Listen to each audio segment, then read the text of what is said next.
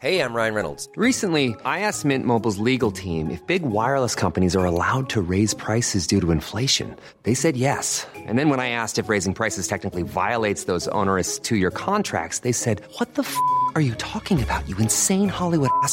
So to recap, we're cutting the price of Mint Unlimited from $30 a month to just $15 a month. Give it a try at mintmobile.com slash switch. $45 upfront for three months plus taxes and fees. Promo for new customers for limited time. Unlimited more than 40 gigabytes per month. Slows. Full terms at mintmobile.com.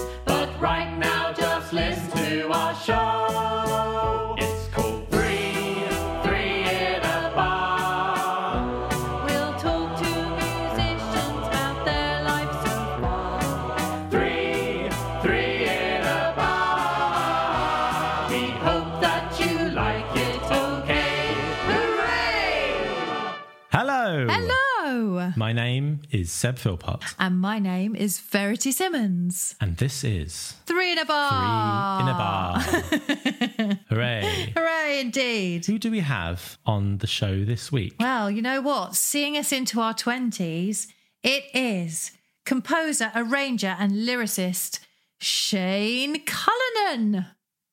Whoa, who's Shane Cullinan? Well, I mean, as I said, he's a, he's a composer, arranger, a lyricist. Oh, yeah. but that's okay. Let's go into more depth about that, shall we? But he's composed for TV, film, orchestral dramas, I read, and opera. Uh, he so he went to Nottingham Trent University, but he also had a residency at Princeton University where he he recorded some he wrote a string quartet piece and recorded it there.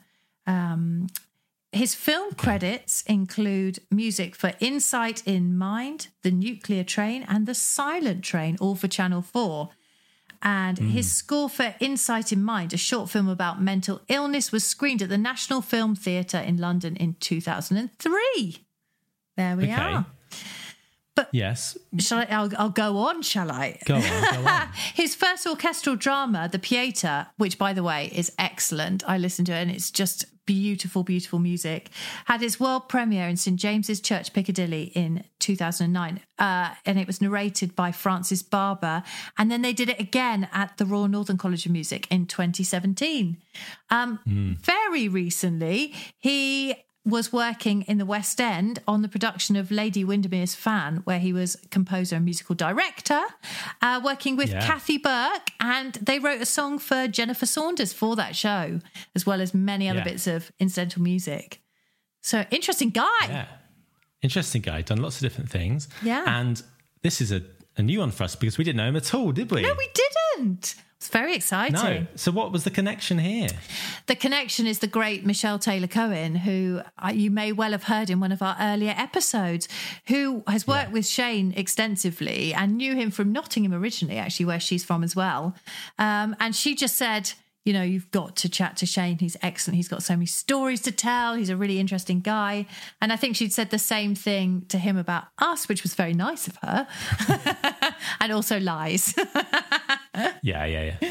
Always helps. Yeah. Um, but yeah, we it was really nice. Yeah, we, we actually we chatted for ages, didn't we? We And did. it was um, it was good fun. Now we had some sound issues on this one. Um, Oh, that's sort of the nature of doing this over the internet. Hopefully, it's not too distracting for you, but um, you know these things happen from time to time.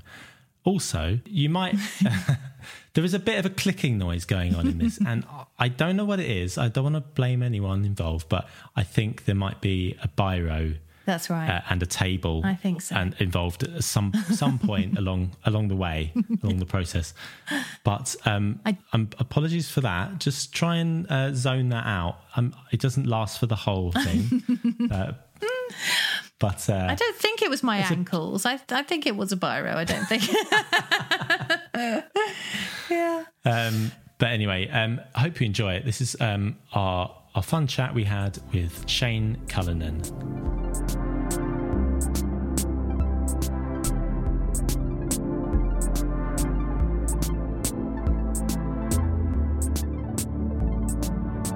I feel like we've been set up on a blind date today. It's really exciting because I know, like no other than Michelle Taylor Cohen. Yeah, yeah, yeah. She was. She's She's, like, like- listen, she, he's the best. You've gotta, you've gotta chat to him. I don't- And she's been. She's like, um, great. So She's like Cilla Black of the um, classical crossover Yeah. world. yeah, she is in so many ways. Have you heard the um, arrangements she does for the Astillo? I think it's the Astillo. yeah, because that's me. I'm. I I'm was the like, you, you're, oh, you are. You're the cellist, aren't you? So were you playing the other? So were I you playing the other a day in the garden? Yes, it was so fun, and she's done some amazing new arrangements. That was brilliant. The Foo Fighters. Um, I why can't I retain this information every time? Times time? like these. Times like these, yeah. I loved it. was it. Was stunning. One? yeah. I sent her a Ah. text after I sent her a text after I heard that, and I thought I was like, "That is a brilliant arrangement." Sorry, yeah, of so course. good. she did tell. She already told me this that you were the cellist of um, the Ah, quartet. that's. It's fine. My Is it hand colour this- has very much got worse, so don't worry. I, I mean, I barely recognise myself either. no, there was some, uh, and she it's, she does some brilliant arrangements for that. Actually, my friends um, Paul and Charles got married in um, uh, in the arse end of middle of nowhere in France about two years ago, and they walked down the aisle to you guys playing Sigur Rós. Ah, oh, did they? The, the Hopper Hmm. Ah, cool. Yeah. Does, so does she ever work with you in, in Tonic Fold? Does she does she comes and plays, doesn't she? But does she Yeah. do any arrangement with that or no? No, Very no. separate, no. That No. that band is awesome. I've just been listening. To, I mean, I think that is amazing. How long have you guys been working? How long have you had this project? Well, um, when I graduated in Nottingham, Yeah. uh, whenever that was, 22 years ago. So Michelle was living in Nottingham and working professionally. And I think she was might have been doing a PhD then or trying to, starting it. I don't know. Yeah. Um, and uh, so uh, we got to know each other through a viola player called Anne Marie Morris. Right. Uh, I'm, she's called Anne Marie Shaw now, but um, like a really astonishing uh, viola player who was like playing with uh, like people like uh, Nina Kapinska. Oh, I Nina- know Nina. Yeah. Yeah, because Nina was the, Nina was up in Nottingham as well in those days. So it's all that like Nottingham crowd that I managed to somehow wangle in with because I just come from doing a kind of a shit course really in Right. Nottingham because So I, right. because I started off doing biology Hmm. and then realised I didn't want to didn't want to work in a greenhouse and B and Q for the rest of my life. So I was like, uh, I'm gonna swap and I'm gonna swap and do music. Um, and I had to take a year off actually and go and learn another instrument because they wouldn't let me on the course unless I had another instrument. Oh, what were you 'Cause I saying? was- What, Oh, right. Were you a pianist or? Yeah, was your- like yeah. really bad pianist, and um, so I had a year to like get um, another instrument. So I just did voice, obviously, because Oh yeah. and they wanted me to have grade seven or above. So I just did grade seven voice in like ten months, and it's you can can kind of like it. And Just Wow. put on like a, a one of those fake opera voices. um, so I've been doing this. Yeah, so I've kind of been doing this cowboy course. Although looking at it now on reflection, it probably wasn't as cowboy as it was because it was like very multidisciplinary and it was all about creating rather than performing. Because I never really wanted to be a performer at all. I wanted to be a writer. So, and it was because it was in uh, this sort of quite uh, pan arts faculty. Most of the stuff that we were doing there, we were working across loads of different mediums. So we'd be writing uh, with the people that were studying dance, and we were sort of writing the music for their dance pieces. And it's the same with like people that were doing the more traditional sort of uh, drama stuff. We were doing Oh, their scores, and then there was yeah. So we were working across mo- various That's different good. disciplines. So I guess in the in hindsight, it was quite good practice for me. And that's what Yeah, I absolutely. why I work across them. Anyway, um, I met those guys once I graduated, and um, it was such a blessing because they were we were gigging in uh, various different places in Nottingham, Uh, you know, it's like just when you finished uh, uni, you just like, oh, what should I do? Let's just do some gigs, and that was just it was just a, like a string quartet, drum and bass, and uh, piano, and a few uh, other scattered instruments whenever we could have them. And we were gigging in a club there that did quite a lot of new writing stuff, and Oh, so we were brilliant. gigging there, and that's how we sort of got got. Um, And was that all playing. your own? Was that all your own composition you were doing? You Yeah. were trying out new material there. Brilliant. What sort of stuff Yeah. was that at the start? So it was kind of um, similar to what I, I'm still doing on the sort of like tonic fold side, Yeah. so cross, crossover stuff, and Yeah. very much sort of rooted in song uh, song format for most of it.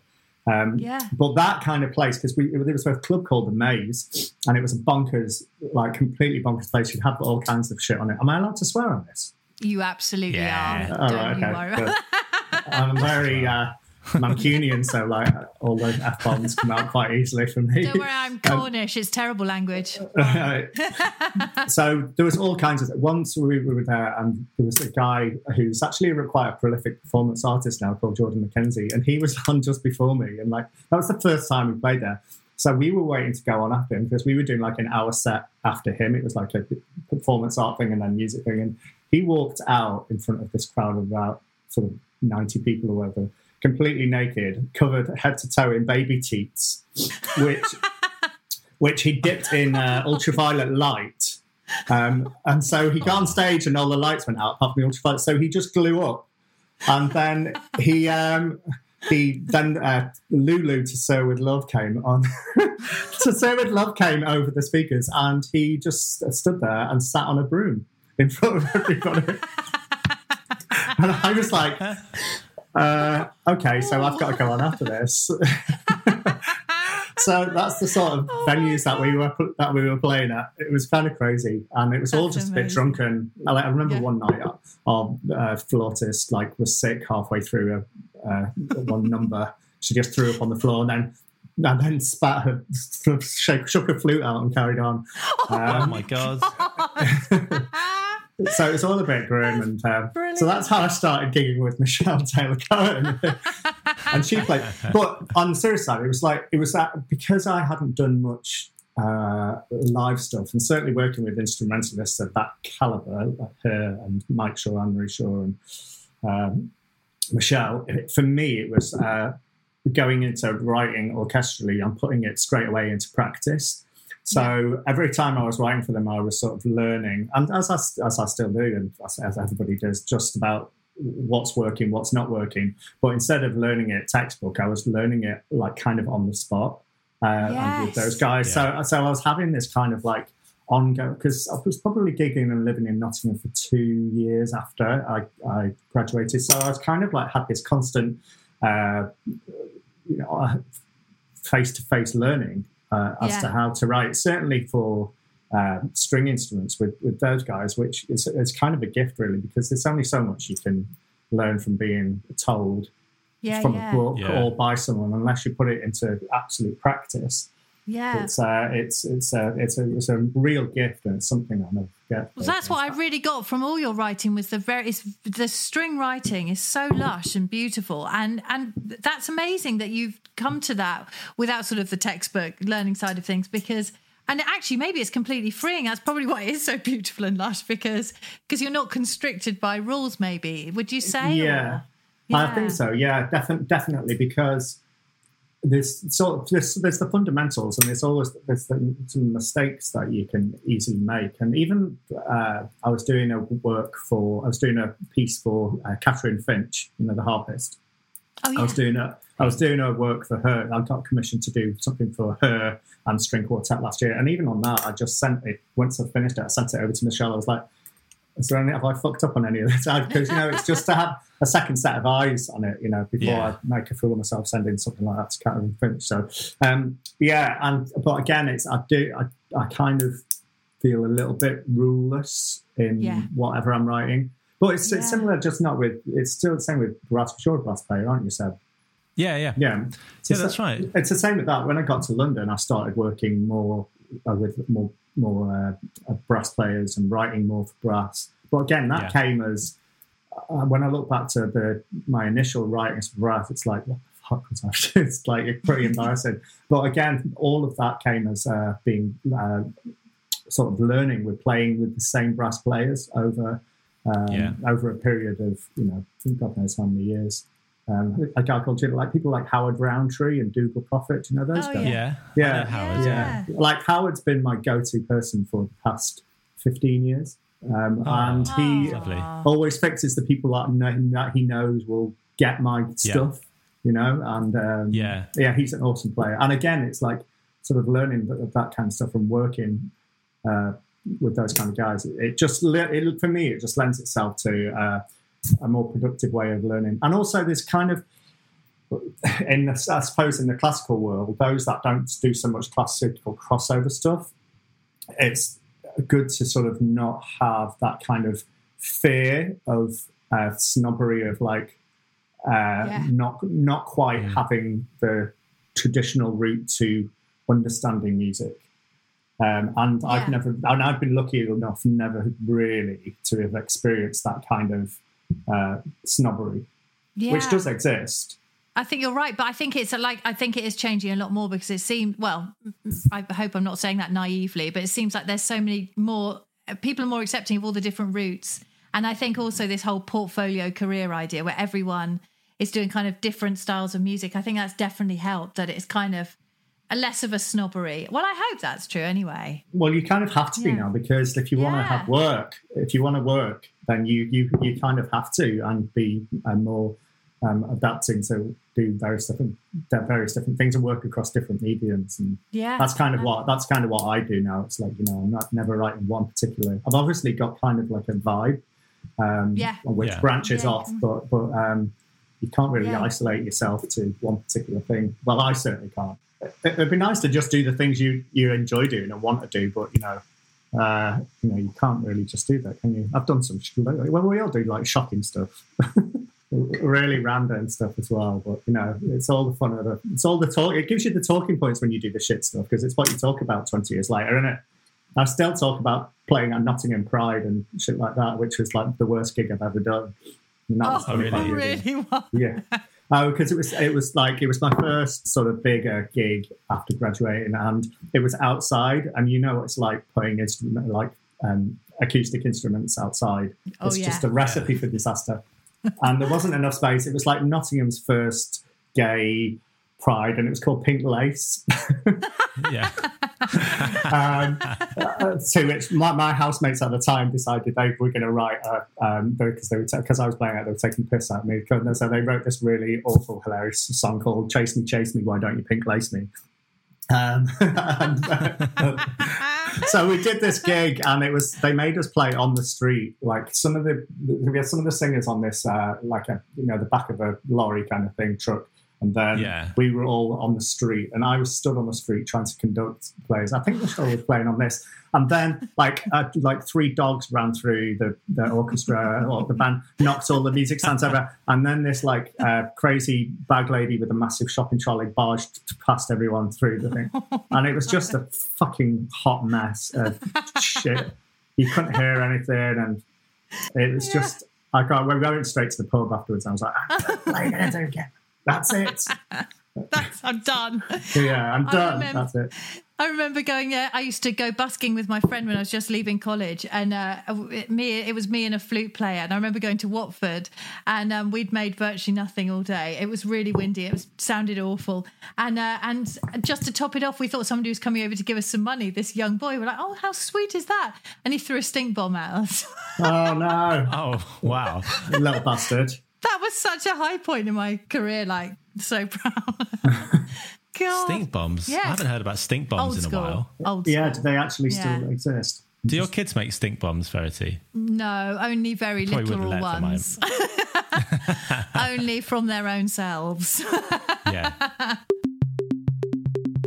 Because the Phoenix Arts Club on Charing Cross Road, they have recently expanded because they've always I've always spoken to the guys there and I've always asked them to play, but it's never been big enough the venue. And like, and I mean that in terms of capacity. Um, Yeah. Yeah. uh, for both for us to play and the sort of size of audience that we'd need to make it um, commercially viable. Um, however, they just knocked the whole thing through, so it's like twice the size now. So they can sort of sit Oh, like right. about 180 people now. Oh, as an great. audience. Yeah, and in a sort of more sort of club environment. And so we had like 150 there because we took up some of the space because there was a uh, eight piece string section, drum, Yeah. bass, piano, guitar, and um, uh, four singers. so yeah, it's quite a big Yeah. setup for like a, a club of that size. But um, uh, we thought, well, we'll do it and just sort of see how it works because it's doing tonic fold stuff. It kind of moved into more good playing in sort of places like the Temple in. Um, uh, sorry, the Tabernacle in West London and Oh yeah. the uh, Union Chapel, uh, Yeah. Spitz Club in Spitalfields when Spitz was still open all those years Oh. ago. So those kind of like sort of uh, medium-sized venues, but were more catered specifically for bands Yeah. um, and churches, a lot of churches. Um, but this is just like a sort of arts club, so it was a Yeah. little bit like we're going to be able to do the tech and everything, and it's actually really fi- felt fine. They, they were great um, hosts there, and um, and we had an awesome time actually, and we had some really nice singers uh, that we had all brought down, a, you know, a, nice bunch of. of Singers. So yeah, it was, it was really good. And you're That's right, we, we we got it in just before um, lockdown. Um, Few. yeah, because everything Yeah. started towards the end of, of, of February. That's when everything started finishing, really. Yeah. Uh, yeah. yeah, we were lucky. Yeah. Yeah. And also, you can try out new stuff at those kind of like gigs. I mean, I did four new songs at that, that gig, and sort of songs, some sort of crossover stuff. But, um, but yeah, I did four new pieces at that because Yeah. you can kind of like try it out. And, and you know, three, I'd, I'd say three out of four of them worked. One of them was a bit like, mm, might not do that one again. yeah. Do you, do you sort of tend to know immediately? You go, oh, oh, this isn't working. We we won't do this one again. Yeah, I guess. Well, it's and just tell, also the ones that you have got a little bit of a dodginess about. I always do like quite late in the second half because people are more pissed then, and they don't. Yeah. They don't really hear it when when all the shit bits happen. So exactly. Get people So- talking. So with that group, is that is that the only time you get to play in public? Uh, or like, Me are you personally, mainly- yeah. Yeah, personally. Yeah. So it's your sort of one sort of outlet performing yeah, wise. but also because I'm not really a massive performer at, at all. Um, I mean, if there was a, a way, I mean, I kind of like being performing with them because it's sort of it's my baby, I suppose. But you know, Yeah. if we were we- we've done three studio three studio albums and an and an EP now, so um, and probably do something maybe the beginning of next year. But for all those uh, recordings, uh, there's no way I played the piano on it. You know, I, Oh. yeah, absolutely not. It's like, I mean, I think I tried the first album and I just couldn't. It's just too intense for me, um, and I was going totally off kilter as well. Um, so um, I, I would never play the piano on that. Um, always decked it out to someone. When you're so closely attached to it, obviously, because it's your own work. It's quite hard then as well to be sort of have a distant pair of ears on it as well, because when you're playing, if you see what I mean. I Yeah. imagine as a composer, you need to have a bit of space from it to be able to listen rather than. Yeah, you know. and even when you're thinking about it, you're hearing the whole thing. You're not just hearing the piano part Yeah. playing, and it was all just a bit of a distraction. And and also, I am in, in all seriousness a, quite a shit pianist as well. So so I'm quite. I don't I'm know really. anybody doesn't say that apart from maybe like Joanna MacGregor or something. yeah, there's a few, but um, uh, so but live it's different. So, but yeah, that's the only time I'd ever perform live. But Yeah. um, apart from being there for when we did this, uh, talking about hilarious gigs, we did like I would go. We did. Um, uh, I got commissioned to do some. Uh, some writing, arranging of uh, string quartet songs for UEFA. Um, Wow. so, well, it sounds cool, but it, Yeah. no, it wasn't cool. It was so what it was was like who there was there was UEFA were coming to look at venues to host uh, the European Cup in 2022, I think. yeah. Um, and so we were playing like at, booked at this hotel. It's for the officials there, Yeah. and this quite plush hotel in Mayfair. And so there was like maybe about eight of us, um, and so we turned up to this hotel, and like we were playing uh, covers of um, what's that? Oh, football's coming home. yeah. Um, and we used uh, one of Michelle's arrangements of Heroes. So it's all Yes, football. It was all football. It was all football stuff. And um, so we got there, and they took us to the performance space, and we went to the top of the hotel, and then had to go through the fire escape onto the top, onto the roof of the hotel, and then climb over. You know all that shit on the top of the hotel. You had to Yeah. climb over all that fucking, all this kind of crap. And then we turned around this corner, and it was just like it stood there in the middle of all these metal pipes. And we, Oh, we had to stand there and play this stuff out. And they brought the officials out the same way with the. There was just these two really, really confused looking uh, German women that came out and were just staring at us like, "What the fuck are you doing? playing this, playing this random music." Um, Oh no! I know. So um, uh, These that- things always sound like they're going to be so glam as well, don't they? it was quite, Yeah. it, it, it was a payer. It was a really good Yeah. payer for like Right. half an hour, and then Yeah. free co- free cocktails in the bar afterwards. Oh, were okay. like, Now you're talking. Oh yeah, We'll do a bit of this. So they probably thought it would look like uh, something out of Mission Impossible. yeah. Just some like. this, Um, yeah, so even though I'm not Thing on the performing, if there's something like that, uh, and I've done the arrangements for, I might pop along to supervise and have Oh, yeah. the free drinks. Quite right. Well done. Yeah, exactly.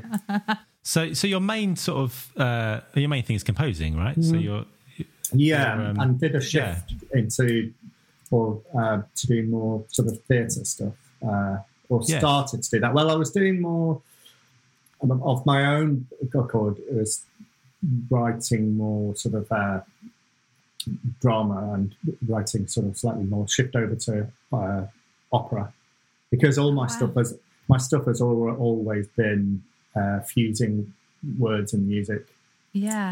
uh, and that, that's kind to- of my hot point. I was listening to the Pieta. So, Oh, right, nice. apologies if oh god, it's fantastic. It's the most Oh, beautiful you. moving thing, and I actually started listening kind. to it and stopped for a bit because I found it really overwhelmingly emotional. But um, did you come at that from the point of view? Was it based on the statue of the Pieta uh, in, or did you come of it from the modern point of view? Because um, it's about a mother losing her son, isn't it? In, based in Yeah. Manchester, that's right. Yeah. Um, so it was. Uh, it wasn't uh, based on the statue. It was. Oh. Um, so there's um, a church in Manchester called the Hidden Gem Church, and it's just this tiny little cozy little church right in the city centre. And so I was killing time there a year. So this is probably 20 years ago, and um, with one of my mates who's a children's author who lives in um, uh, up in Cumbria now. We were in there just having a nosy, and they had they they, they have got uh, all these uh, paintings around Yeah. the hidden gem uh, of the uh, uh, stations of the cross.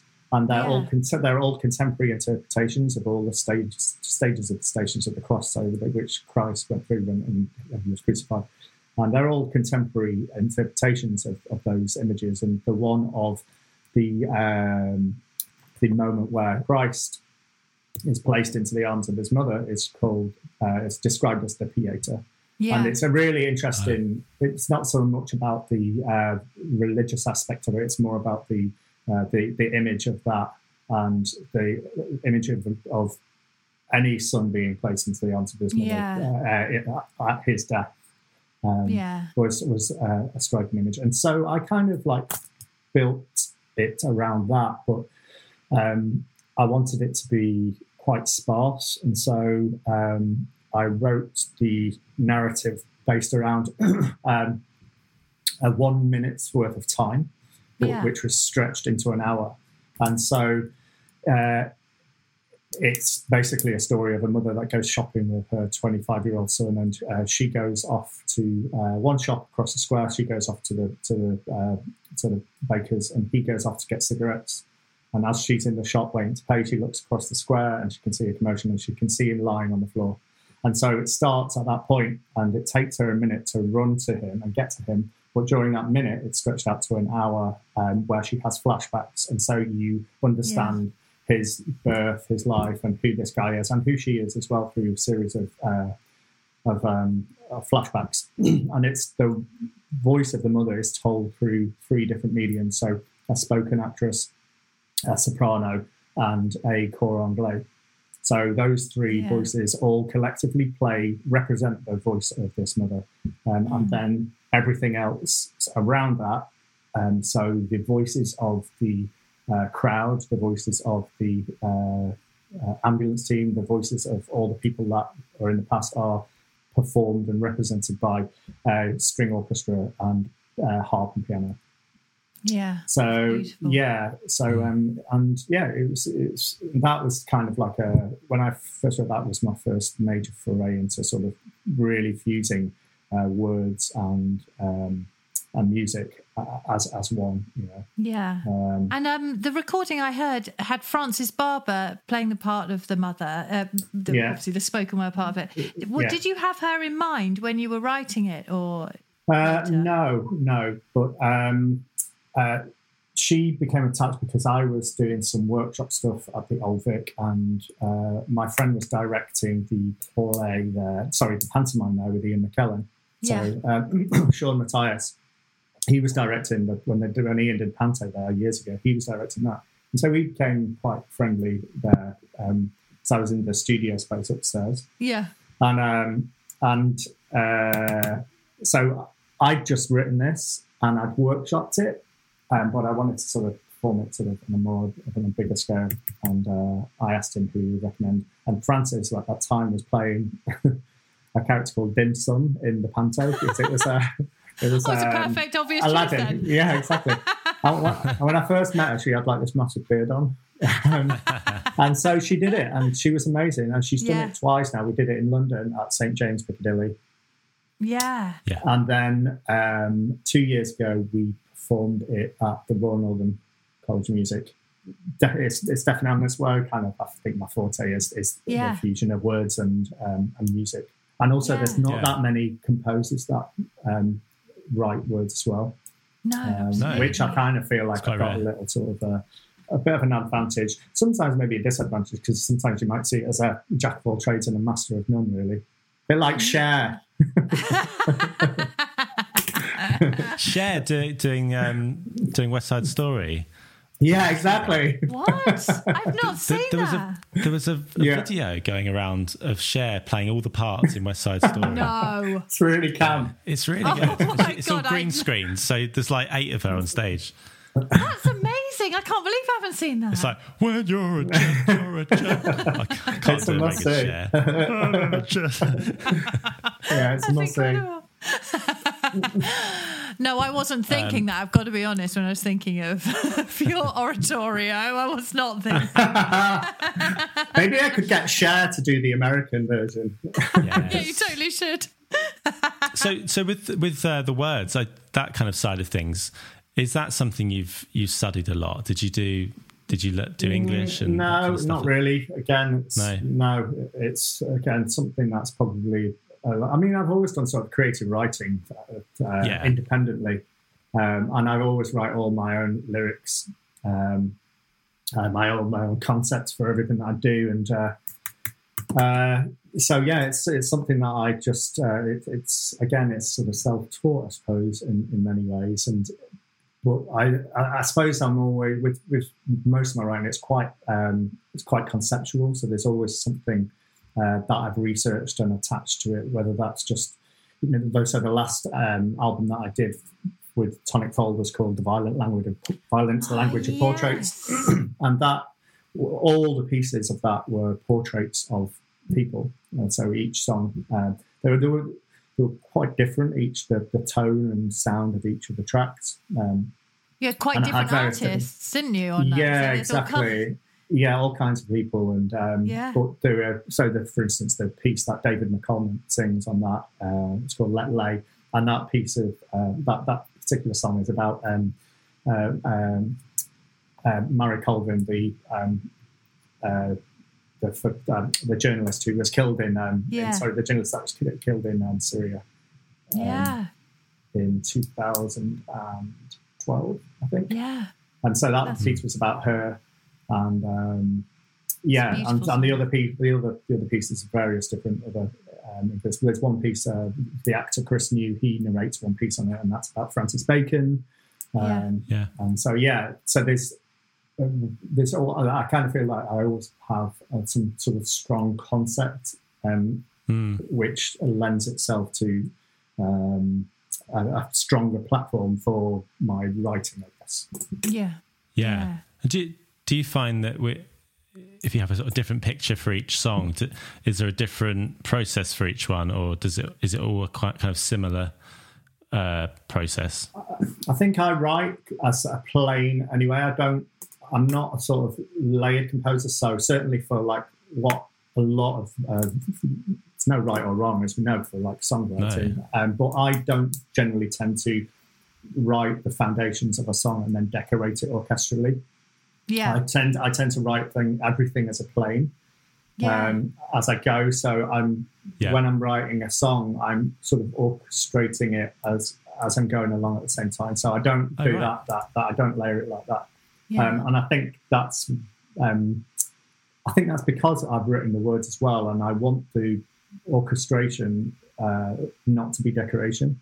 I want Yeah. it to be as much uh, embedded and Mm. Yeah. to be a, a hybrid of, um, Part of what's going on. Exactly, yeah. Yeah. So are Um, you hearing the bigger picture then? When as you're starting, it's like you're sort of hearing all the voices, kind of hearing voices. I don't mean Yeah. that. hearing all the different voicing as you're writing these things to begin with. Do you think? Or- Yeah, I think so, and I, I, I I know what it wants to, what it should sound like. I mean, there's certain things which you you know it's going to sound what how it's going to sound because as you're writing it orchestrally. But then there's other things that will come in the studio which you can't preempt as a writer. Some, Predominantly your uh, percussion, your drum stuff. Um, Yeah. I work with an amazing drummer, and I've worked with him for like 15 years now. Called James Gambold. He does a Oh, lot yeah. of. Uh, do you know James? Yeah, because he was at school. I did a few years above me in school. Oh, really? Ah, he's amazing. He's so brilliant. I love him. And so I, I, I work really well with him because you know you can't overwrite for the drums. You, you can't Yeah. overwrite for them. There's just no point. No. Um, because you know certainly drummers like him are quite free spirits and they want to have creative input as to what they're doing, um, whether that's in a studio or whether it's live. So there's some things that you can hear as you're, as you're writing, but there's other things that you know you're just going to have to leave to be quite free. Yeah. And stuff for him. And again, some of the electric stuff, like the guitar stuff, you know you're going to put some sort of kind of effect on it, then to just allow, allow yourself a bit of space in your in your creative map. That that's Yeah. going to be something that's going to be filled in later. Yeah, exactly. It's nice to think like for drummers and guitarists so that they really know their gear and they know Yeah. they they've got so many maybe different they've come they've come at music from a different angle maybe and they've got different influences so it's it's kind of yeah you can't really prescribe it too much for for drums and because they're, they're going to come up with something you, you'd never thought of Yeah, of course, that's it. or just You can't- you- Yeah. But again, it's just going back to that thing of just writing what you know and writing for your strengths, and don't try and uh, try don't try and overwrite some things, um, especially when you've got people. Let's get it's like me playing the Yeah. piano. It's like why would I play the piano and like when I'm actually a bit shit, and you can just get someone who's actually really good. you, you know, it's time to, Yeah. and it's the same. That's a good attitude. This is why I don't conduct my stuff anymore. I mean, I, I conducted um, a while back, and I think one of my um, string players just like, "You're a bit, you're a bit shit actually, and you should get." String and I'm like, horrible. That's that's yeah. I'm I'm fine with that because there's you know it's like you've got to play to strengths, and there's no point in sort of pissing around with Yeah. some stuff out of a of, from- from a vanity perspective when you can just get someone else to, to, to do it. when we recorded, there's a track on the uh, on the violent language portraits called the Rosary Minor, which is about um, uh, the school that I went to in Manchester. It's a, uh, a very very Catholic. Um, a boarding school. Uh, I didn't board there, but there were boarders there. Anyway, there was a big uh, child abuse scandal there. Oh, And my religion teacher is, he's, well, he was in Strangeways prison. Don't know if he's dead yet, but um, Wow. Chad Woods. So that piece was a- about the, um, not so much about an attack on him individually, or that priest. It's more, more about the, uh, the way that it was allowed to happen. Uh, anyway, I'm, I'm, I'm steering off a project, but um, that uh, when we did that, there was sort of cer- certain sounds that I wanted to have in, or which I left to James, and there was all kinds of stuff. And So in the studio, we found like this mm, uh, metal chair that was just lying around in the studio. So I just got James to find something else metal and just twat the chair like repetitively, and to just be. And that actually sort of uh, is like quite a sort of prominent thing in it. And people always ask me what it is because it sounds a bit sort of anvil but it's not. Uh, Yeah. But it's not an anvil. It's just it's just James twatting a metal chair in the studio that we found. Yeah, Brilliant. it's part of the ten percent. It's part of the ten percent. Quite right. I had something quite similar yesterday. We we did a, a recording actually with um, and a filming thing with my band, and um, all socially distanced. But for for whatever reason, there were actually too many players in the band Right. because of how many people turned up to the first r- rehearsal. it's a long story, but basically, we only ever have four trumpet players playing, but there were, but were five of us there. We were all there, so we had to sort of rotate in and out, tag in and out for each song. But um, one of the songs um, has lots of percussion in it. So I, I was just hidden underneath the stage, and I wanted to join in. So I was just twatting the uh, twatting the scaffolding. Oh, really? It sounded really good. Oh, scaffolding's a great one. yeah, it's it's like a massive cowbell. Yeah.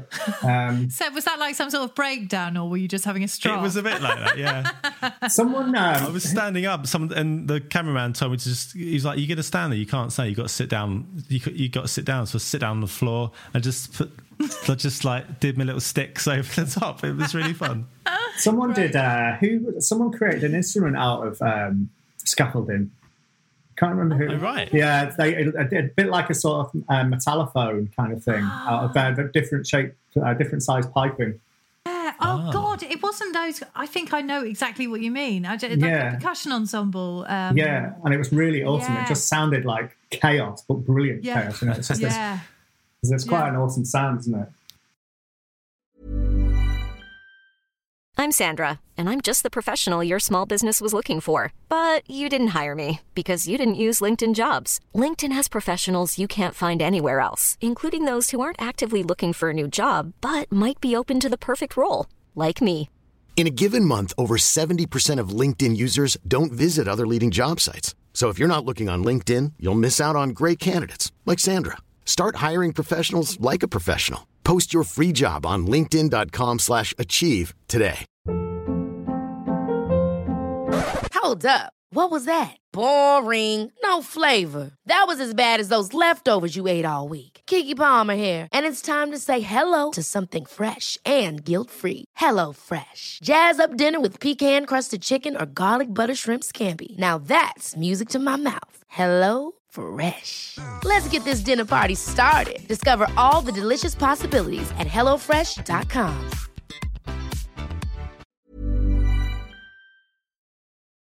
Hey, the album that you were talking about, the violent language of portraits. That again, it's a very similar question. Sorry to the one I was asking you before about um, about Frances Barber. Did were you thinking about that because you've got so many different artists working on that? Again, was that writing for those people particularly, like David McAlmont and Kathy Burke and people like that, or or did you have the songs first of all and then approach people later? Um, a mixture, a Right. mixture. Um, Kathy's track, um, I already had the uh, concept for. I knew what it was about, but I hadn't um, actually put down the text. Hadn't written the text. I knew what the. I knew. I knew what it was going to sound like. It was going to be very much uh, based on just. It's, it's taken. There would be no brass. It was just going to. Yeah, no brass. um, um, but it was going to be very much more focused on. Must uh, have sounded just- rubbish. it's going to be just mo- focused on strings and um, and soft guitar Sure. stuff. So it'd be quite. Um, because what I, one sort of style I, I keep going back to is sort of having, having frantic and quite sort of very sort of big text and quite vocal and quite sort of forte text and quite aggressive over Yeah. a very very uh, uh, sort of tranquil Yes. um, soundscape. So there's like it's this massive clash. yeah. Um, it's not the music that you would normally expect to have with what the dialogue is. So um, that was it was always going to be like that, and I knew the concept was going to be about um, uh, a woman who's um, uh, partner just went missing one day, and yeah. who was just try- desperately trying to find him. Um, and then it sort of turns into something else about whether actually did this guy ever really exist, and is it just really about so is it really just one woman who is extremely lonely and has never actually had somebody like this, and so she's created him um, because she never had him. Yeah. Um, uh, and so I had the concept, but then when uh, Kathy said yes, which I couldn't believe because I knew that she'd seen my Pieta, and so Yeah. I got Frances Barber, who knows that I got her to ask Kathy, and Frances was like, "She's never going to say yes. She never says yes." And she came back and she was like, and she uh, she was like, "I can't believe it." She said it, and so she came. She did it. She was amazing. And um, so then I wrote the dialogue because I knew what Kathy was going to sound like. You Yeah. know, I wasn't going to make it all. I didn't want to make it all prosy and full houry, and it had Yeah, to be yeah. really had to be really urban and really raw, but using really beautiful uh, text and words and really uh, poignant words, but still keeping it quite uh, grounded and not too floaty. Because Yeah. that just wouldn't suit, suit her voice. No, it wouldn't suit her. No. would it? But also, like, I got into the studio and there's there's certain points in the track. I mean, there's a lot of it's free dialogue. I was like, just just read, we can, you know, read it at this pace, and she she was fine. But then there's bits where there's, there's lots of stabs where she's sort of shouting out certain words, and that sort of layered over it. So she did have to like sort of do rhythm at that point, and I was like, oh fuck, how's this going to go? And she was amazing at it. She was bang on it, bang on it, bang on it, bang on it. Um, oh, that's brilliant. Timing, isn't it? yeah, exactly. Um, but then there's other people who um, it, the, the song was already um, there. And so the, the song that David McAlmont sings, that I'd already written that. Um, and I wanted David for it. Um, and he said yes. But he was concerned about the key because he's got such a, uh, his voice is so unique. It's an unique. and amazing voice. Yeah. yeah, his pitch is just like not where you'd expect it to be at all. Even when you hear him singing, it's Yeah. not the sort of pitch that you think it is. It's a really strange one because I'm I'm sort of quite good with like especially sort of pop soul singers, but I have to always like take back and like, and then sometimes I have to go, what, what actually, what pitch is he actually singing in? Yeah. It's like, um, Yeah. but so, but it, it actually worked out fine. It, the, the key was perfect for him. It's a little bit low, but like works fine. So yeah, so a mixture really, a mixture. Um, Yeah. Oh, it's good. fab. The, uh, the songs I've heard from the album, I've heard um, the David McAlmont's one. It's just absolutely stunning. And I heard one of your other is, is it Rachel Tucker? Apologies if I've got that name. Oh yeah, Rachel did one. Yeah. Yeah, yeah. See, I'm not sure I probably would have got Rachel to do it now because her career has kind of gone flying. And, uh, Yeah. she's Yeah. like, she's on Broadway. She's doing so much Broadway stuff. She's just because Wow. she was, uh, and she just got nominated for an Olivier Award last year. Whoa, amazing. Um, yeah, she's. But actually, do you know what? It's it's. I say that, but she's currently or was doing "Come From Away" in the West End. She's playing the Ah, main part. Now, yes. It's an ensemble thing, but you know, if there's one standout character, it's, it's hers, and she got her Olivier uh, nomination for that. And the theatre where I "Come From Away" is on is upstairs The from the Phoenix where I was playing. So I said to like Rachel, I was like, I'm Ah. playing downstairs. Do you want to come and sing your song? And she called me and she's like, Do you know what? I would absolutely love to do that. But Oh, she, it was her last week in doing a show because she was transferring to do it on Broadway. This is before lockdown killed all that shit.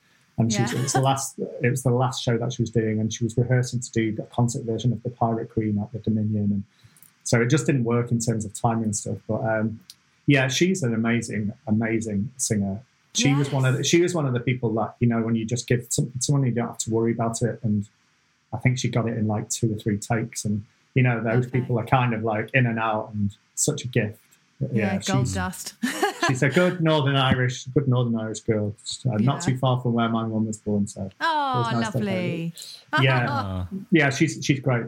But also like doing stuff with her, you know, sort of lent, um, having her name on the album sort of piqued more interest in uh, the sort of theatre community, and and uh, you know, it sort of meant I got a little bit more doing stuff for sort of West End stuff, and then Yes. obviously, and then I did uh, Lady Windermere's fan as well.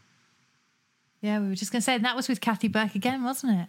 Yeah, she called me and asked me to do that because she obviously knew me from was working together uh, previously. But it, it's I, it was also it's that one you know when you just go get to the, some of those times when you're like, what the fuck am I doing? It's like you know, I, I, work is just all a little bit laborious. You might be doing arranging stuff, and it's just not not sexy stuff at all. And I was like, and then it's like anything. It's just like I was waking up one morning and I got an email from the production team saying, "Oh, Kathy, can Kathy give you a call? She wants to um, talk about something she's doing." And then she called me and she's like, "Oh, hi babes, I'm doing um, Lady Windermere's fan in the West End with Jennifer Saunders and Kevin Bishop and um, Samantha Spiro." She was like, "Oh, do you want to do the music?" I'm like. I was like, um, I'll just check my diary. yeah. Um, yeah, It's so amazing it's- those moments, those those emails you get out of nowhere that just change your life. I know, yeah, it's amazing, and it was great. And also, it's like my first sort of West End play, um, so it was a bit it was a bit intense because you know it was like it's an Oscar Wilde play. Um, It was being performed in the in the written era, so it was quite traditional. It looked quite traditional as well, but the difference came with Kathy's direction and Kathy's Yeah. interpretation. She just put so many contemporary nuances in. Uh, she colorblind casting, um, and uh, she developed all uh, minor characters and silent characters, and gave them all like twists and interest, interesting nuances. Um, she obviously she upped the humor, um, and yeah, so it's. I wanted to. So my score for that, I wrote. I wrote a mixture. I did some of it because obviously the budget was restricted, so did some of it uh, uh, MIDI and then uh, layered it with uh, sort of live violin and bassoon and a, a bit of live percussion as well. And so it was a mix and put a few beats underneath it. I did the most of the percussion for the score was done on a, a fan, you know, the, the crack Yeah. of the fan. So, Nice. so I did Ah, sign up a little bit of like live fan sort of breakbeat kind of stuff over Yeah. little funk bassoon. So it's quite, it sounded quite period, but then it had little like underneath it, crack fan cracks and stuff like that. So, um, Yeah. and that, that came pretty quickly, but then they were like, um, because there's four acts, they said, um, so um, in between act three and four, um, we've got a big scene change, and um, we want to use uh, Jennifer Saunders' character a little bit more because she only features in acts one and two. Um, and so uh, we decided we were going to write a song for Jennifer to sing in front of the curtain in Yeah, between those acts. fantastic. So that was, I think that must have been like the most intense, hard thing to do because we did, there wasn't a song. We so we decided we were going to write one. And so Kathy went, and she was brainstorming, and I was thinking, and did a bit of research, and um, and then I was at uh, Jack Samuel on Edgware Road rehearsing Yeah. for something else, and I came out of there, that old den of iniquity, and uh, came out of there. I came out of there one after, and, and Kathy just called me. She was like, "Oh, I've come up with this song." So walking down the Edgware Road, and she's singing this song down to me, like, well, she's like re- reading the text, going, she was like, "Do you think we can turn that into a song?" It's like, "Yeah." And um, so we wrote the song, and it was all just a really camp, snotty, nudge, nudge, wink, wink. It was called uh, "Keep Your Hands Off My Fan," um, and it was all a bit like, uh, yeah, it's like, "Don't you touch my fan" kind of thing. Um, and so, but the hard thing was that, they, you know, because they had, it, they didn't cast, didn't really cast actor musicians. So we kind of had to go, we had to beg, steal, and borrow for the rest of the cast to see what they could play. So I was like, who can play an instrument? But luckily, there was one guy, Ben Salter, who was on it, who played um, the butler. He was like Yeah. grade eight. He was grade eight cello. I was like, oh. Ah, Thank you, God. Yeah, and then Aw. then one guy could, one guy was like played guitar pretty well, Yeah. um, or competently, and then uh, Yeah. and then one of the girls had experience of playing the accordion. Oh. So we went. That's, that's vague. so yeah, so we went and bought her a concertina. Oh, God. Um, yeah, and so how did I'll- that go? It was. so we went. To, what's the um, what's the old folk shop up off um, off Oxford Street? Oh. You- do you know? Uh, uh, thinking the what- one off Hobgoblin. Court Hobgoblin. Oh, yes, yes, yes. Oh yeah, yeah. yeah. So I just went into Hobgoblin and we bought like this two hundred pound concertina, and so just sent to her. So I was like, "You've got a couple of nights to go and learn how to play this." Oh, my God. And she did actually. I mean, it, it wasn't the most taxing of like scores for her to learn. You know, it's an accompaniment to like a. But that is good. To learn that.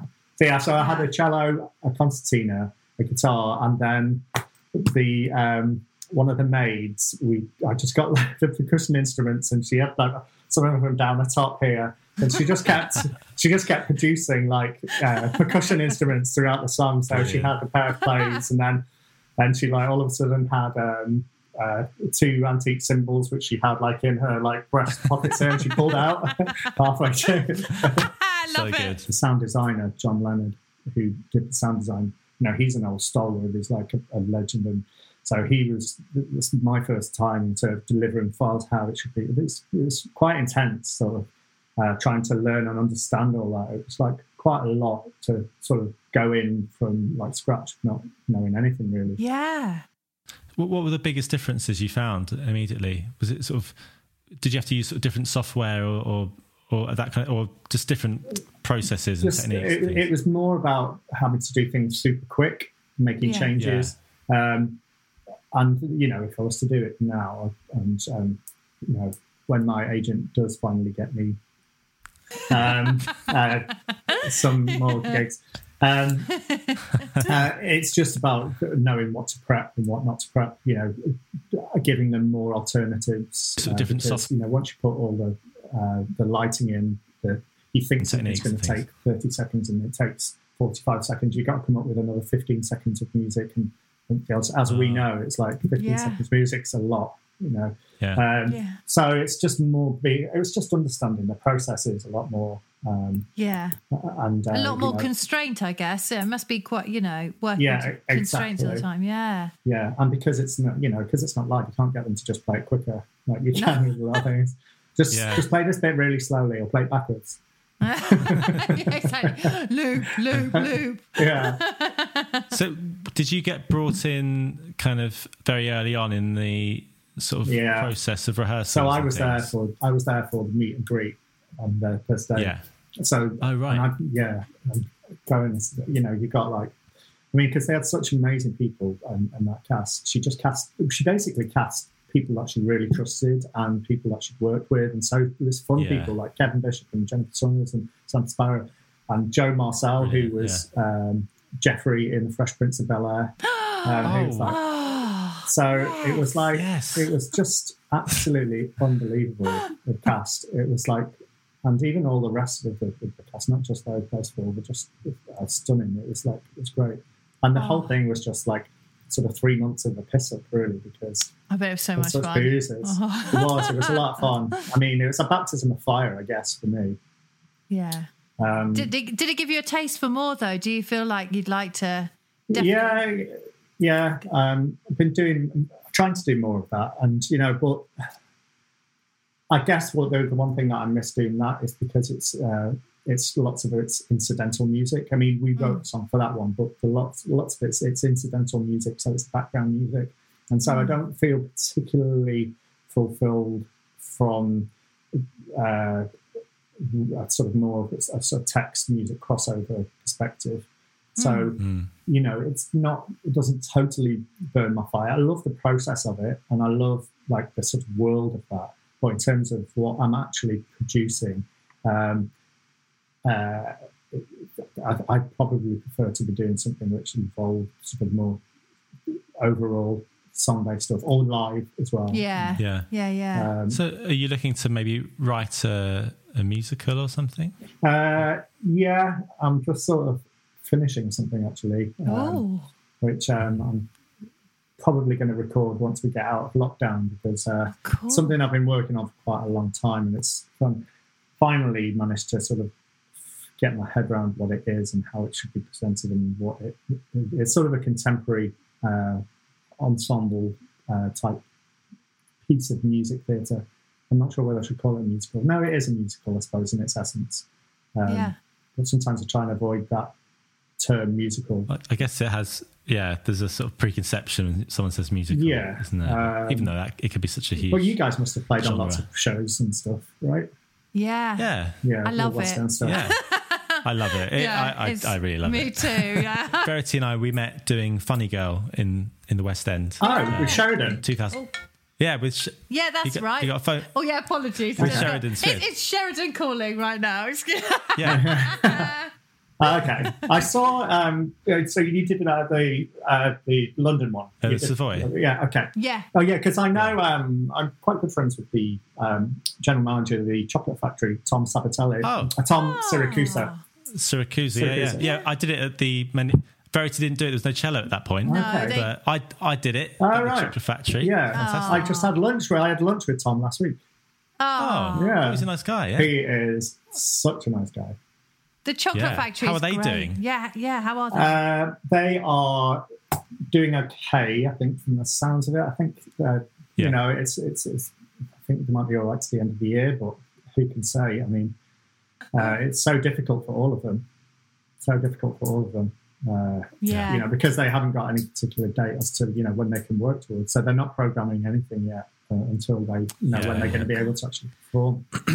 yeah. I saw that production of Funny Girl in Manchester actually. oh, did you? oh, yeah. Yeah, at the start. Oh. It was the very first night of the tour. Uh, who was was it? Sheridan or was it Natasha on that Sh- night? Sheridan. Yeah. Oh, was it? Yeah, great. She was brilliant, wasn't she? Totally Yeah. captivating in that role. yeah, Amazing. yeah. No, it's a really good, really good show. I enjoyed it a lot. I didn't see it at the Chocolate Factory. Uh, I, did I see it at Savoy? I'm not sure. I definitely saw it in Manchester. So I was up there Yeah. on the first night, so I didn't see it. It was good. The um, year before that, I did Assassins at the chocolate factory. Nice. Did you go and see that? Uh, yes. Was that with uh, Catherine What's Chops? Yeah. Um, oh, Catherine Tate. Tate, yeah. Oh, cool. She was so funny. Catherine What's the Chops, as I'm sure she appreciates people following her.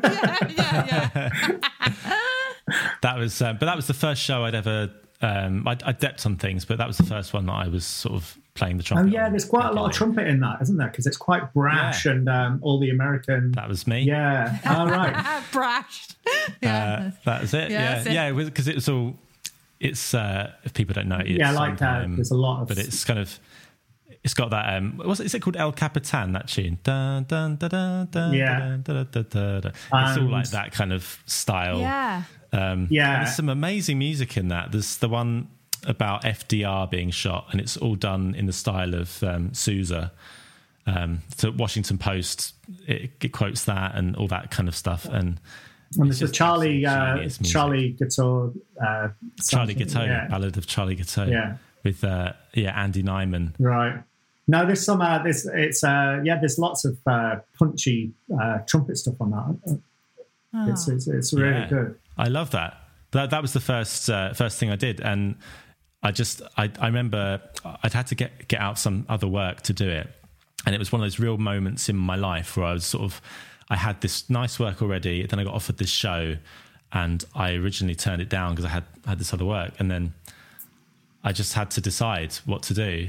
It was like a real crossroads Yeah. moment, and someone advised because uh, I really wanted to get into doing theatre, so they said, "Look, I really recommend you you do it." And so I was like, "Okay," so I did the show, and I just remember sit, being doing the process of of rehearsing with the band, and then doing the sitzprobe, meeting everyone, and then just just being in this thing. This thing was changing every night. You'd add in new cues, or and I just remember sitting, looking around, and going, "This is so good. I'm so glad Yeah. I chose to Yeah. do this. Yeah. What what a fantastic thing to be Yeah, part of. and you're part of Absolutely. a. You're not just sat behind a desk following someone. It's like when you're doing theatre, there's No. just, just so much more that you have to sort of uh, participate in. Uh, Yeah. regardless of whether that's you know um, you know, going cues off actors and you know it's Yeah. there's just a lot more to it than you know sitting, sitting behind the desk.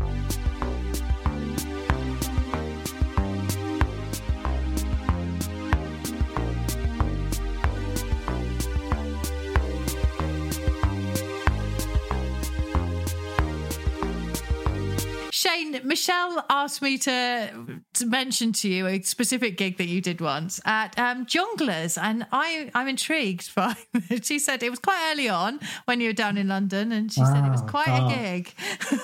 That was crazy. God, that was awful. Actually, Oh no! Oh no! This isn't a good He want story. to talk about oh, it. No, it's, no, um, she stitched me up. no, it's it's not. It was it was a charity thing that we were doing at Jongleurs Comedy Club, and um, it was there was who is he? He's a, there's this comedian that's on Mock the Week. He's got bald head Um, and uh, Oh, Andy. Yeah. Andy Parsons. yeah, Yeah. he's Yeah. a knob. He's such Is a he? knobhead. Is he? Yeah, I don't Oh, normally, no. I don't, I would never normally call out um, other artists because it always comes back to bite you in the bum. But with him, I don't care. Oh, he's such a dick. He was such a dick. He was just like, you know, there was all of us lot there. We had like an 18 piece band and they hadn't established a running order as to who was on. And, um, and he just came storming out and stops in front of everybody. And, uh, and he turned around to the whole of these elite players from sort of the East Midlands areas, Michelle and everyone, who are all like gigging musicians. He turned around and he said, uh, um, just to let you know, it's been, I'm going on first because I'm the only professional here. no. Wow. Oh, And, uh, no. yeah, it was all a little bit grim. And then we had to do this gig there and it was like, yeah, it was all gruesome. I think Oh, we were probably no. just drunk through the whole thing, actually. The only way. Oh, God. Yeah. She said something about fights with comedians, but that's good. I like that. I hope There's you always some, top. there's always some kind of drama, you know, when you're doing those Yeah. kind of like gigs where if, if things aren't like set in stone, it's like you're just always going to like end up with problems. And if you don't have effective stage managers or production managers and stuff, it's just always a bit like gruesome. Yeah. Yeah. I've heard bad things about Jongleurs. They've actually they stopped working. I Is think it- so, yeah. They folded now. I haven't heard all of them for ages. There was one in Clapham for a while, No. but like I think that's probably I think it was just mainly like office dues and stag parties and Oh, I see. yeah, and uh, stroppy ball comedians. yeah. Have you got other things coming up ahead for you now? So you've finished writing this piece and you're going to record it, hopefully. Do you know what else is around the corner? Um, various bits and bobs, I suppose. Um, I'm going to record. Well, I'm just near finishing getting the funding to record my first instrumental album. Uh, Great. yeah, I'm about sort of three quarters of the way through getting the funding for that. Um, I'm hoping before the end of the year I'll have the rest of the funding for that because I've never, I'll, I've recorded a few instrumental pieces through off different albums, but I've never done like a pure instrumental album. Um, Brilliant. which which I'll do um, uh, hopefully um, towards the end of the year. It depends on whether we can get up, up and going or not. Um, And uh, and then I'll record this uh, musical theatre piece, um, which I'll then try and start touting around. I already spoke to Tom from the Chocolate Factory about it, and he was just like, yeah. What? Okay, right. He had lots of he, he had lots of questions and lots of like um, alarm bells in his head. But um, Ah. see, I'm not the one thing that I'm not very effective at. I'm not very good at is just um, pitching stuff and describing stuff to people. I mean, Yeah. this- if I had to pitch the Pieta to people, people would be just like, mm, no, um, because Yeah. it's all in my head, and they're like, unless I can actually deliver a product and like whether that be in you know uh, giving them a script or, or uh, a recording of it me just blabbering on it's like it just doesn't ever seem to land so i have to wait until i've got something concrete and then i can give it to them Yeah. Have you approached the other palace at all? Because they do lots of workshopping, don't they? And like Yeah. first performances and stuff. yeah yeah they're really good they're really Yeah, good they, they do a a lot of that kind of did. stuff Yeah, oh really right okay Yeah, I did Yeah, it's- Big it's a Fish nice a few place years as well. ago. It sounds, yeah, it's lovely. oh yeah okay Yeah. how was that show I flipping loved it. I loved Really? it. It's quite a who wrote much. that again it was um Oh, uh, la, la, la, um, what's his name? Andrew Lippa. yeah Yeah. Yeah. It was really good. It was a lovely bunch of people again. It was really, really fun. But was it was, it, a- it was a Kelsey Grammer team. doing that Yeah, Kelsey Grammer. Yeah, yeah, Yeah. He was who I know in the media is not, you know, doesn't doesn't get a great press all the time. But he was a dream. He was so nice to work Right. with. A lovely, lovely man. Yeah. Yeah, I, um, Charlotte's been watching um, Real Housewives of Oh, Beverly Hills. is it? yes. really? Is Oh that dear. one? And he he's in that as a character. Uh, Is he? It's, a, it's a sort of fly on the wall documentary. His wife is well, I think ex-wife now. She was Very much women. ex-wife, yes. There's another one Very now. much ex-wife. Yeah, because he's married to a, a British air, ho- I think former air hostess or something now. Yeah. Oh, yeah. She was there. We definitely saw her, and I know the one, the other one. She's quite special, isn't she? So getting funding that's that must be quite a big, like a massive part of it. If you're a composer, right? You because you to get any sort of money, especially if you want have to do that. If, yeah, if you want to do your own stuff, you know, if it's not if it's not a direct commission where you're just being, Yeah, yeah. paid up front for it. It's it, it's yeah, it's it's really hard to do it. Yeah. Um, I'm finding you all just- this different kind of bursaries that you have to sort of go through. But even like the the application process for so many bursaries and, and funding is so laborious, so laborious, and like takes fucking ages. And uh, but you kind of have to do it, and uh, You have to, right? yeah. Yeah. and again, especially if you're not particularly good at selling concepts and Must be ideas so to people, hard. it's like yeah, even though you're Yeah. quite convinced that something's going to work and it's going to, it, it's it's really tricky to to sort of to sort of get, you know. Um, but then you know you have to be innovative with it.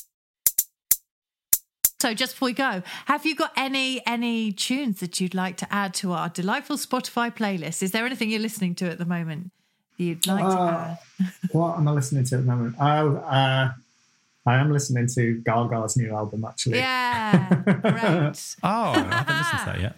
Uh, it's all right, actually.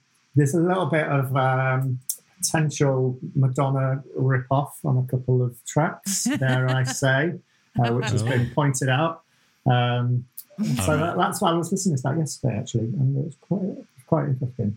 Um, Maybe But she was writing her parts out late at night listening to And Madonna obviously- that just slipped in. Yeah. yeah I must have done. obviously, yesterday we were all we were all listening to a little bit of Ennio yesterday. Um, Oh, Oh, yeah. yes, of course. What an Wow. incredible composer he was. Uh, it's I just like yeah I listened again to like the opening uh, the opening score for the Hateful Eight, which is only like three years ago. Oh, yeah. Oh my god! Just the opening music for that Hateful Eight. Imagine writing that at eighty-eight years old. It's Yeah. astonishing. It's astonishing. Uh, really incredible. And I still can't forget Yeah. that fact that he didn't win an Oscar for the mission. It's like outrageous. Oh, Yeah. Yeah. Mission, yes. That's Yeah. such So brilliant beautiful. I- music. I, had yeah. um, at, at my wedding, I had Once Upon a Time in the West, that music for when my, my wife walked down the aisle. Very nice. Oh, Um, lovely. And that was Lovely, beautiful yeah. music. I, I love the music from Cinema Paradiso. Beautiful. Also, yeah. Stunning. So lovely. And just the the boldness of the themes in, in the, the westerns. Yeah. Um, and just how they're, they're just they're, they're so good. They're cliches, aren't they? Like the someone walking into a bar or whatever in any sort of western in a cartoon, they'll just they'll rip it off because it's just Yeah. so. It is. It just. It's the genre.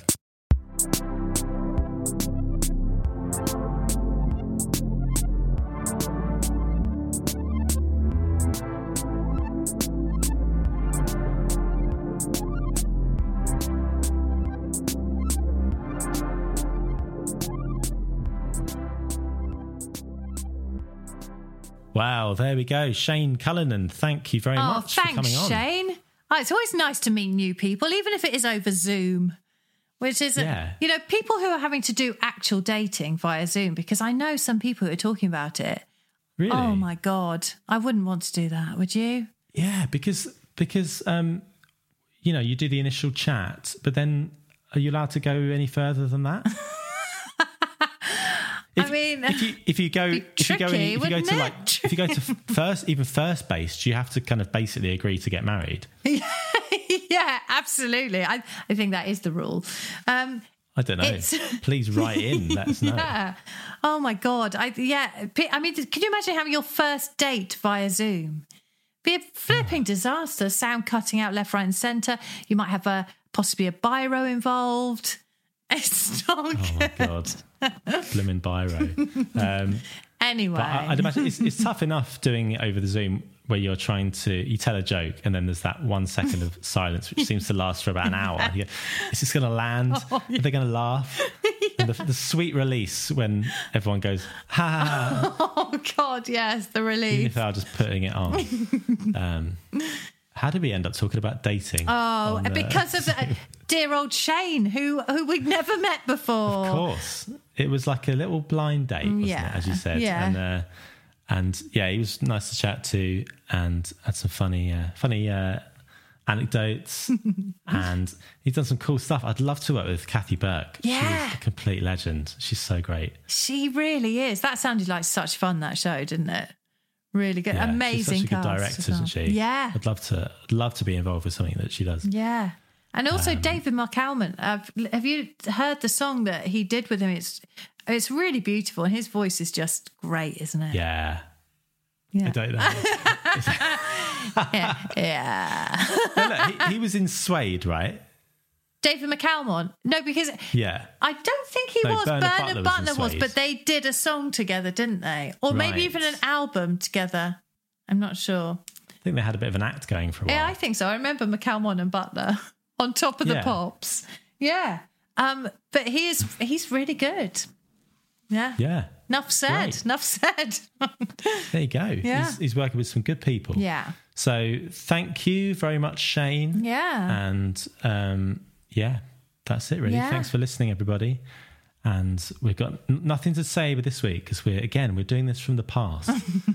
and um, this is, uh, we're mid July and uh, life is, well, it's, it is what it is. and it's, uh, it's very mid July. The summer's not over yet. No. You know, uh, we've got all sorts of possibilities ahead of us. That's so true. And there And you I hope all are. having a good time in August. Yeah, there you are in August. Are hopefully sunning yourselves and enjoying life. Yeah. Maybe a bit more freedom. Who knows? Yeah, yeah, Yeah. Um, yeah. Well, look, um, thank you for listening, Yeah. and we'll uh, we'll see you next week. Not sure who it's going to be next week. We haven't actually recorded it yet. We haven't, but I've got my be, um, suspicions. Oh, do you think you know? I do think I know, but Hmm. I'll say no more. Okay.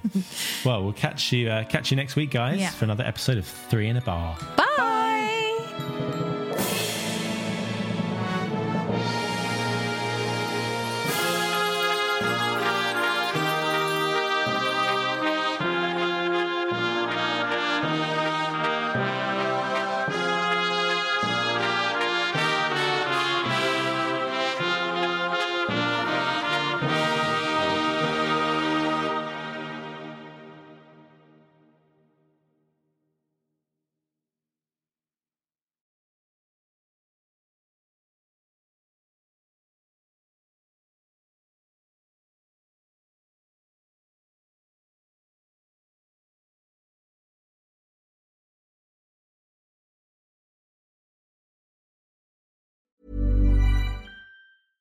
Ever catch yourself eating the same flavorless dinner three days in a row?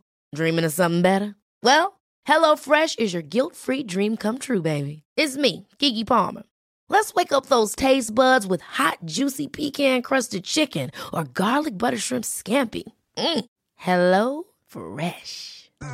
Stop dreaming of all the delicious possibilities and dig in at HelloFresh.com. Let's get this dinner party started.